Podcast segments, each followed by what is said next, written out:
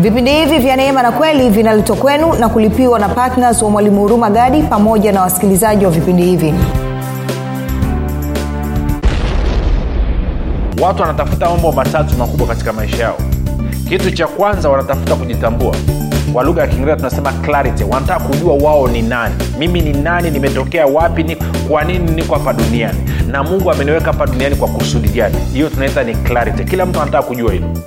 Eh, kujitambua jambo la pili ambao watu wengi wanapenda kujua ni freedom. Wanataka kuwa huru. Wanataka kuwa huru. Freedom ndicho ambacho wanakitaka.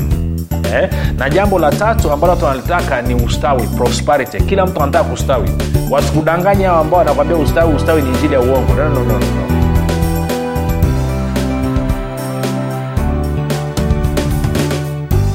Popote pale ulipo rafiki ninakukaribisha katika mafundisho ya kristo yanayokuja kwako kupitia vipindi vya neema na kweli. Jina langu naitwa huruma gadi ninafuraha kwamba umeweza kuungana nami kwa mara nyingine tena ili kuweza kusikiliza kile ambacho bwana wetu yesu kristo ametuandalia kumbuka tu mafundisho ya kristo kupitia vipindi vya neema na kweli yanakuja kwako kila siku muda na wakati kama huu yakiwa na lengo la kujenga na kuimarisha imani yako ili uweze kukua na kufika katika cheo cha kimo cha utimilifu wa kristo. Kwa lugha nyingine ufike mahali uweze kufikiri kama kristo uweze kuzungumza kama kristo na uweze kutenda kama kristo kufikiri kwako rafiki kuna mchango wa moja kwa moja katika kuamini kwako. Ukifikiri vibaya utaamini vibaya. Ukifikiri vizuri utaamini vizuri. Hivyo basi fanya maamuzi ya kufikiri vizuri. Na kufikiri vizuri ni kufikiri kama kristo. Na ili uweze kufikiri kama kristo huna budi kuwa mwanafunzi wa kristo. Na mwanafunzi wa kristo anasikiliza na kufuatilia mafundisho ya kristo kupitia vipindi vya neema na kweli Uh, kumbuka tuko katika uchambuzi wa kitabu cha wagalatia na leo tunaanza kuchambua wagalatia mlango ule wa tano. Tumekuwa na wakati mzuri sana tumeshachambua mlango wa kwanza wa pili wa tatu na wanne na hivyo leo tunaanza kuchambua mlango wa tano. Kama unanisikiliza kwa mara ya kwanza na ukupata fursa ya kuweza kusikiliza uchambuzi wa milango ile mingine basi ningekutia moyo uende ukatafute mafundisho hayo ili uweze kusikiliza. Unayapataje? Unaweza kwenda kwenye youtube chaneli yetu inayopatikana kwa jina la mwalimu huruma gadi alafu ukiingia kule utakuta mafundisho yote hayo ya kwa maana ya mlango wa kwanza wa pili watatu na wanne na utakapoingia mle basi usisahau kusubscribe lakini pia utakapoangalia video yoyote usisahau kushare pamoja na kulike. Unavyofanya hivyo unaendelea kusambaza injili kwa haraka zaidi kupitia vidole vyako lakini pia kama ungependa kupata mafundisho hayo kwa njia ya sauti basi unaweza kwenda kwenye podcast na tuko pia katika google podcast tuko katika um, apple podcast na spotify. Nako tunapatikana kwa jina la mwalimu huruma gadi. Una uwezo wa kwenda pale ukasubscribe na ukasikiliza mafundisho ya nyuma yote kama nilivyokueleza mlango wa kwanza wa pili wa tatu na wanne lakini pia utakaposikiliza usahau kushare pamoja na kulike baada ya kusema hayo basi nitoe shukurani za pekee kwako wewe ambao umekuwa ukisikiliza na kufuatilia mafundisho ya neema na kweli kupitia vipindi vya neema na kweli mafundisho ya kristo kupitia vipindi vya neema na kweli. Asante kwa kuhamasisha wengine kuweza kusikiliza. Asante kwa wewe mwenyewe kwenda kufundisha na kuwashirikisha wengine kile ambacho umejifunza. Kwa kufanya hivyo umethibitisha kwa vitendo kwamba kweli wewe ni mwanafunzi wa kristo. Mwanafunzi wa kristo ni nani? Ni yule mtu ambaye anakubaliana na kusaidia kusambaza mafundisho ya kristo nitoe shukrani za pekee pia kwako wewe ambao umekuwa ukifanya maombi kwa ajili ya kwangu mimi kwa ajili ya wasikilizaji wa vipindi vya neema na kweli kwa ajili ya ye, kwa ajili ya timu yangu. Asante sana kwa maombi yako. Maombi yako anafanya kazi usiache. Endelea kuomba endelea kusimama nasi. Kazi ya kupeleka injili maana yake ni kwamba tunaondoa ufalme mmoja ambao ni ufalme wa giza alafu tunasimamisha na kusimika ufalme mwingine ambao ni ufalme wa nuru ufalme wa yesu kristo bwana wetu na mwisho nitoe shukrani kwako wewe ambaye umefanya maamuzi ya kuwa patna wa vipindi vya neema na kweli kuhakikisha kwamba injili ya kristo inasonga mbele kupitia vipindi vya neema na kweli kwa njia ya redio. Asante sana kwa ushiriki wako asante kwa kuwa patna kumbuka sadaka yako ya upendo inaleta tofauti katika maisha ya watu inabadilisha maisha ya watu. Kila nafsi inayomshukuru mungu kwa ajili ya kupata maarifa kila nafsi inayofunguliwa na kubadilishwa na kutembea katika viwango vya mungu kila nafsi inapotoa shukurani basi hesabu hiyo inahesabika katika akaunti yako. Kwa hiyo nakupa ongera sana nasema asante sana endelea eh, na moyo huo moyo huo huo. Lengo ni kwamba tupige injili tukave kwa njia ya redio nchi nzima taifa zima la tanzania.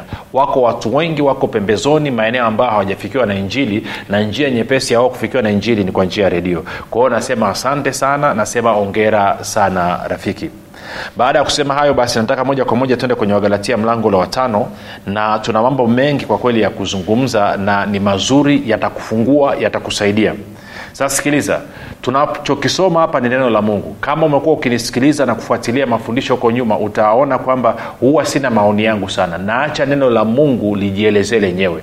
Ndio maana nitakwambia twende hapa fungua hapa fungua hapa fungua hapa fungua hapa. Ili nini? Kama ambavyo mtume petro amesema katika uh, petro wa kwanza ile nne mstari wa kumi kwamba kila mtu anayezungumza azungumze kana kwamba ni mausia ya mungu kwamba oracles of god kwamba ni matamshi kutoka katika kinywa cha mungu. Na kazi yote tunaofanya ya kuhudumu tutumie nguvu za mungu. Kwa hiyo ndio maana napenda kutumia maandiko zaidi kuliko kutumia hadithi. Ili nini? Ili mungu azungumze na wewe. Kazi yangu mimi ni kum, kumtafsiri kum, kumkalimani mungu kwako. Kwa hiyo lolote tunalolisoma hapa utakapobisha hubishani na urumagadi unabishana na kile ambacho mungu anasema. Kwao kazi yangu mimi ni kukuonyesha kile ambacho mungu anasema. Tuko sawa? Kwa hiyo tunaenda wagalatia uh, mlango wa tano tunaanza msarulo wa kwanza anasema hivi katika uungwana huo sasa kumbuka tulipotokea kwenye wagalatia mlango wa nne alikuwa anafananisha maagano mawili. Actually kwanza tukianza kwenye kwenye ule mstari wa nne wa tano anazungumza kwamba mungu alimtuma mwanawe akaja akazaliwa na mwanamke aliyekuwa chini ya sheria ili awakomboe hao waliokuwa chini ya sheria kukuonyesha kwamba sheria ilikuwa inaingiza watu katika utumwa.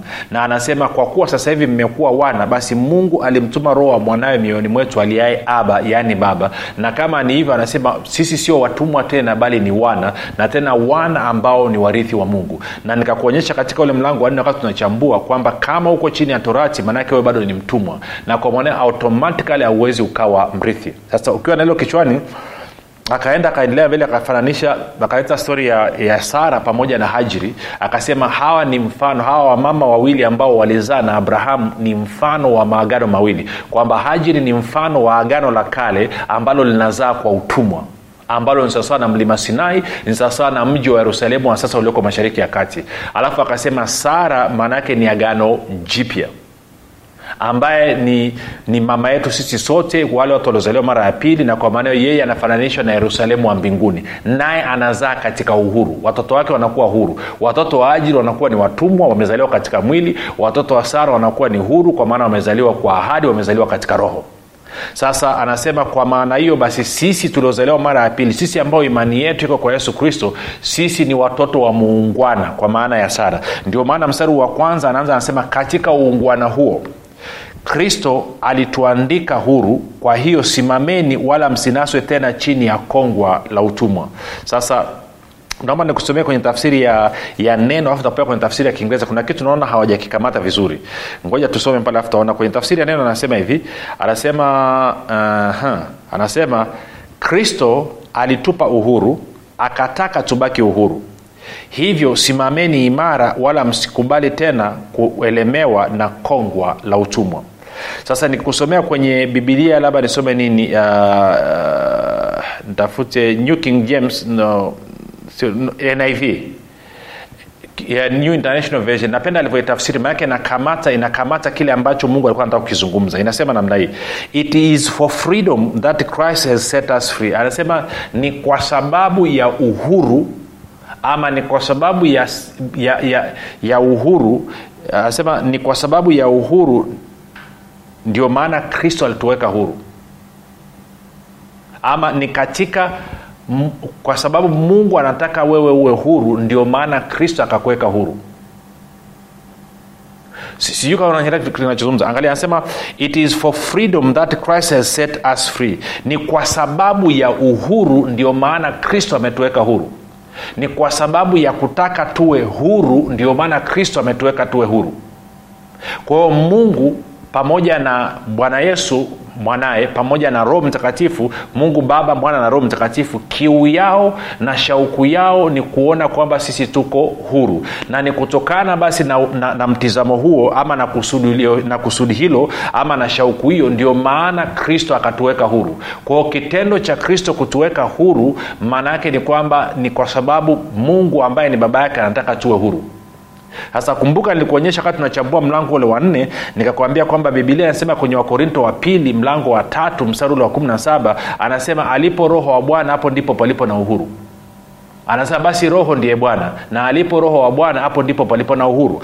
Kwa hiyo unaona roho mtakatifu anataka tuwe huru yesu kristo naye anataka tuwe huru. Tuwe huru katika nini? Katika mambo kadhaa. Jambo mojawapo kubwa ni torati sheria amri kumi. Anataka tuwe huru. Ili nini? Ili tuongozwe na roho mtakatifu. Sasa unaweza ukabisha ukataa mimi sina shida na hiyo. Sasa baada ya kuelezea hiyo kwa hiyo anasema ntarudia kusema kwenye biblia ya neno sasa. Anasema kristo alitupa uhuru akataka tubaki huru alafu anasema hivyo simameni imara wala msikubali tena kuelemewa ama kunaswa eh, na kongo la utumwa. Kwa anasema katika uungwana huo kristo alituandika huru ama kristo alituweka huru. Kwa hiyo simameni wala msinaswe tena chini ya kongwa la utumwa. Simameni imara wala msikubali kunaswa tena chini ya kongwa la utumwa. Sasa ili kongwa la utumwa ni kitu gani? Kwa hiyo nataka tuanze kuchambua hapa. Kuna vitu kadhaa tutaangalia kitu cha kwanza tuende tukaangalie kwenye matendo ya mitume kumi na tano. Anavyozungumzia kongwa la utumwa anamaanisha nini? Alafu tukishaona tutarudi tena tukaangalia bwana yesu anavyozungumzia utumwa anamaanisha nini. Tunakwenda sawasawa alafu na tukaangalia na sehemu nyingine kama ya moja mbili hivi. Mambo yatakuwa mazuri kwao kitu cha kwanza nataka kwao nitasoma mstari tena alafu tuende kwenye matendo ya mitume. Anasema katika ungwana huo kristo alituandika huru kwa hiyo simameni wala msinaswe tena chini ya kongo la utumwa. Sasa unahitaji huwe una, una changamoto ya kufikiri ili uweze kuamua kutokuwa huru. Mtu yeyote mwenye akili timamu anapenda kuwa huru. Kwa sababu ndicho kitu ambacho tumeumbiwa na ndio maana huwa anasemaga huko nyuma eh, huwa anapenda kusema kwamba watu wanatafuta mambo matatu makubwa katika maisha yao. Kitu cha kwanza wanatafuta kujitambua. Kwa lugha ya kiingereza tunasema clarity. Wanataka kujua wao ni nani. Mimi ni nani nimetokea wapi ni kwa nini niko hapa duniani? Na mungu ameniweka hapa duniani kwa kusudi gani? Hiyo tunaita ni clarity. Kila mtu anataka kujua hilo. Eh, kujitambua. Jambo la pili ambao watu wengi wanapenda kujua ni freedom wanataka kuwa huru. Wanataka kuwa huru. Freedom. Ndicho ambacho anakitaka eh? na jambo la tatu ambalo watu wanalitaka ni ustawi prosperity. Kila mtu anataka kustawi. Wasikudanganya hao ambao wanakwambia ustawi ustawi ni njili ya uongo. No, no, no, no. kila mtu anataka kustawi. Hata maaskofu wetu anapenda kustawi. Na kama uamini nionyeshe askofu yote ambaye amekonda. Ni wazo tu. Kwao kila mtu anapenda anataka kujitambua anataka kuwa huru anataka kustawi na ambayo mambo hayo matatu yanapatikana unapopata ufalme wa mungu. Lakini shida ni kwamba ukienda kutafuta hayo mambo matatu katika dini ndeni dini itakachosababisha badala ya kukupa kujitambua itakuingiza kwenye mkanganyiko utachanganyikiwa. Badala ya kukupa uhuru itakuingiza kwenye utumwa bondage. Badala ya kukupa, kukupa, kukupa prosperity maanaake itakuingiza kwenye poverty itakuingiza kwenye umaskini si kwa hiyo ufalme wa mungu unakupa kujitambua unakupa uhuru unakupa ustawi. Lakini dini inakupa mkanganyiko kuchanganyikiwa. Kama uamini angalia watu waliokoka wengi walokole kwa asilimia kubwa akili zao zilivyo ni kwa sababu ya dini. Kwa hiyo inakupa kuchanganyikiwa lakini pia inakufanya uwe mtumwa lakini pia inakufanya uwe maskini. Kwa hiyo epuka dini rafiki kaa katika ufalme wa mungu. Sasa baada ya kusema hayo samani kaa nimekanyaga vidole kwa hiyo anasema katika uungwana huo kristo alituandika huru. Kwa hiyo simameni wala msinaswe tena chini ya kongwa la utumwa. Kwa hiyo nataka tuende kwenye matendo ya mitume 15 sasa. Tunataka tuangalie habari ya kongwa la utumwa. Matendo ya mitume 15 kama unakumbuka tulishasoma huko nyuma nataka tusome tena. Ulitokea ubishi. Na ubishi ulivyotokea kwa sababu ya kuokoa muda kwa maana ya kwamba watu wa mataifa ambao sio wayahudi ama sio waisraeli kwa asili wameokoka wamezaliwa mara ya pili wamesikia injili wamefurahi alafu wakatokea watu ambao ni watorati wa sheria mafarisayo wanasema hiyo haitoshi. Kwa nataka tuanze kusoma ule mstari wa ngapi? Uh, nianze mstari wa tatu mpaka ule mstari wa tano kwanza. Sikia anasema hivi basi wakisafirishwa yaani ni paulo na barnabas. Basi wakisafirishwa na kanisa wakapita katika nchi ya foinike na samaria wakitangaza habari za kuongoka kwao mataifa wakawafurahisha ndugu sana. Mstari wa nne. Walipofika yerusalemu wakakaribishwa na kanisa na mitume na wazee nao wakawaeleza mambo yote mungu aliyoyafanya pamoja nao. Kwao paulo na barnabas wanatoa ripoti kwa kanisa kwa mitume na wazee kuhusu mambo ambayo mungu anayafanya katika maisha ya watu wa mataifa.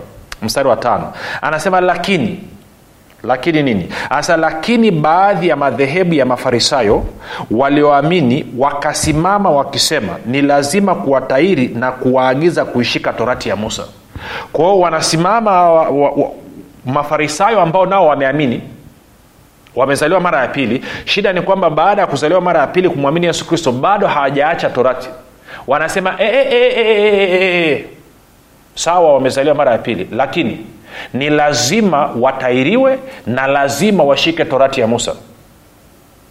Sasa kumbuka torati ya musa ndio tunasema agano la kale ndio tunasema ni sheria tunasema aka amri kumi. Ni lazima.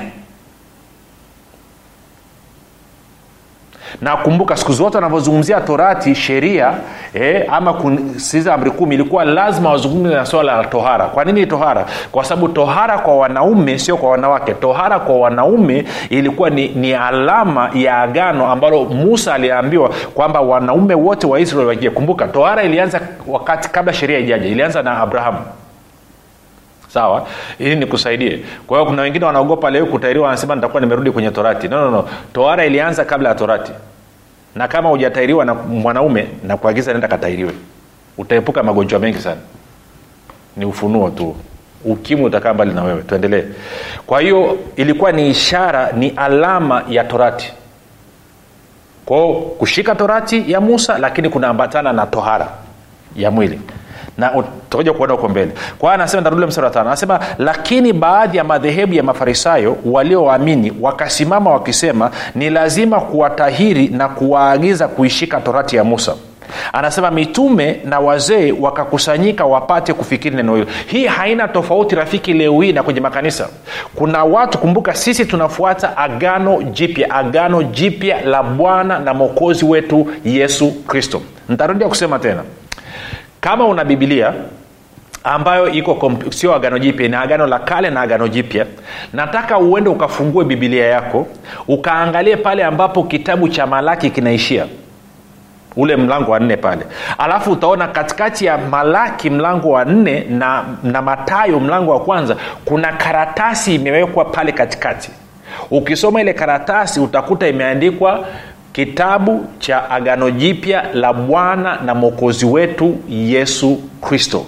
Kwao kama wewe unamkiri yesu kristo kuwa bwana na mwokozi wa maisha yako maana yake ni kwamba wewe umeingia katika uhusiano na mungu muumba wa mbingu na nchi kupitia agano lililoletwa na yesu kristo.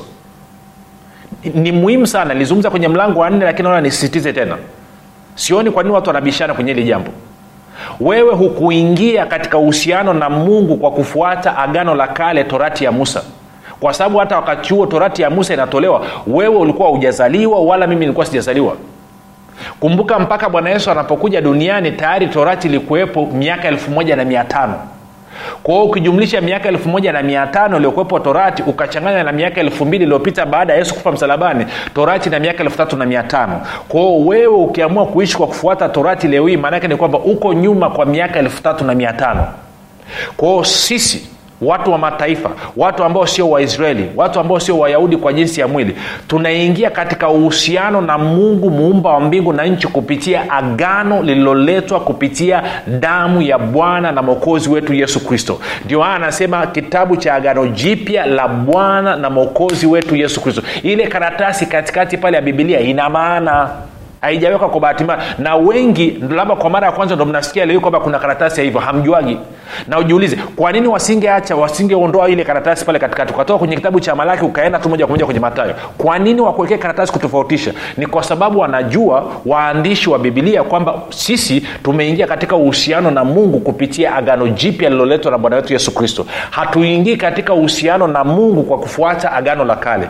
Taifa la israeli makabila kumi na mbili ya yakobo ndio waliingia katika uhusiano na mungu kupitia agano la kale kupitia torati ya musa.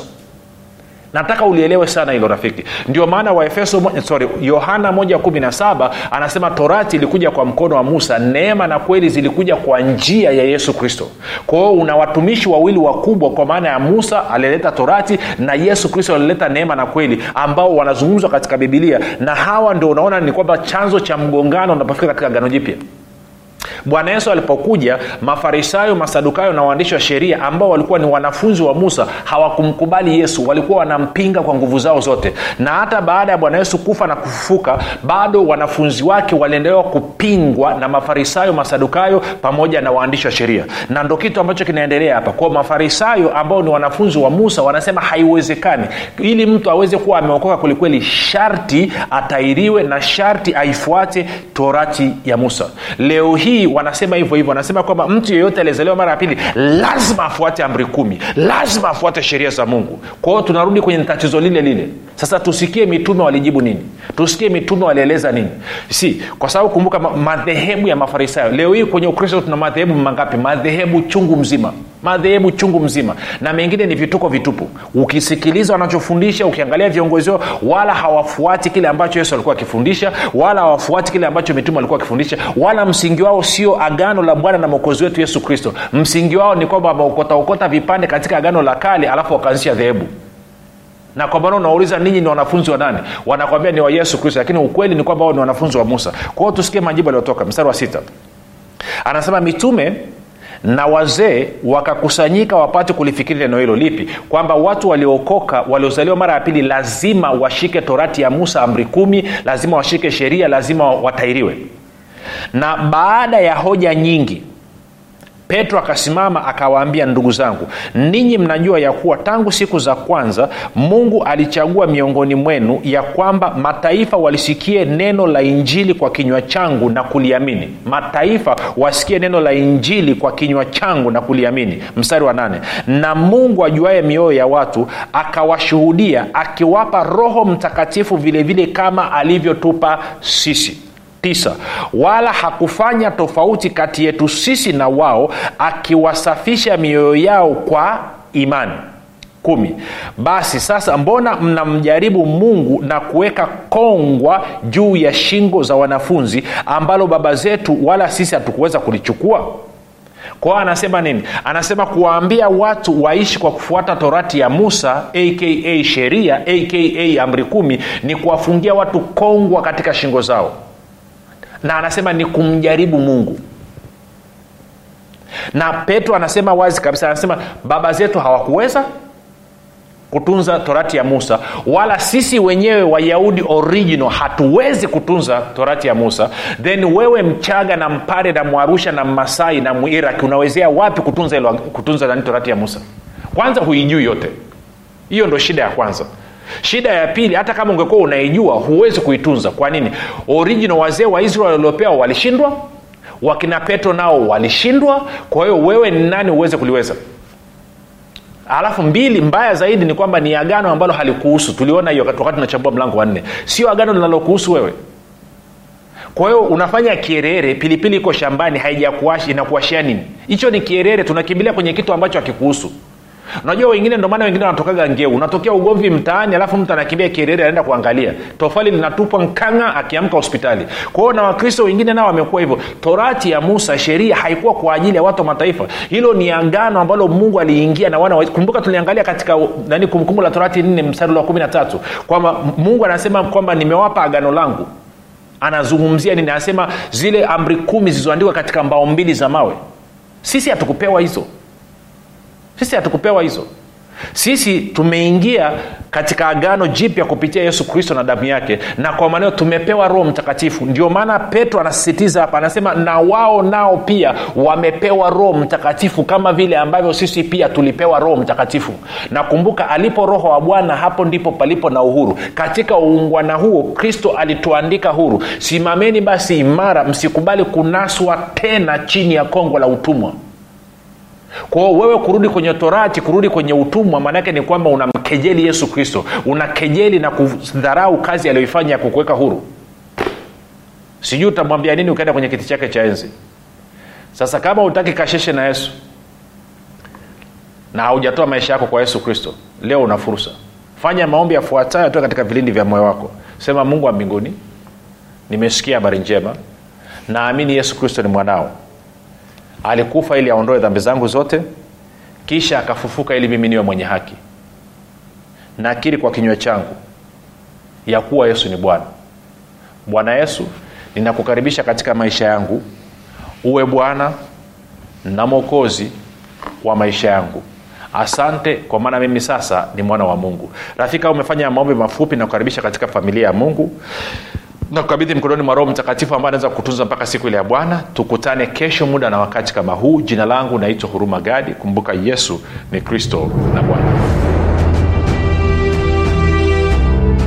unafahamu kwamba imani ni mtumishi asiyeshindwa? Unafahamu kuwa pasipo imani haiwezekani bali palipo imani yote yanawezekana. Zaidi ya yote unafahamu kuwa ni kwa kutumia imani tu ndio unaweza kuizima mishali yote yenye moto ya shetani. Majibu ya maswali yote haya utayapata ndani ya kitabu cha imani makini kilichoandikwa na mwalimu huruma gadi. Watu wengi waliosoma kitabu hiki cha imani makini wamepata majibu yao katika maeneo mbalimbali ambayo yalikuwa yakiwatatiza kama eneo la afya ulinzi uchumi na kadhalika. Na wengine walikuwa wanaona imani ni jambo gumu haliwezekani. Wameweza kuitumia imani yao na kupata majibu kiurahisi kabisa. Unasubiri nini? Kwa nini uendelee kuteswa na ibilisi? Piga simu sasa kupata kitabu cha imani makini. 7645242 au 6735242 au 7895242 nitarudia. 7645242 au 6735242 au 7895242 ndiyo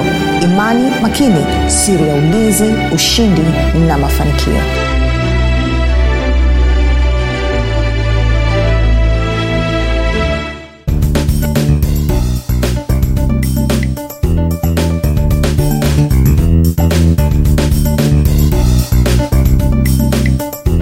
ukisikiliza kipindi cha neema na kweli kutoka kwa mwalimu huruma gadi.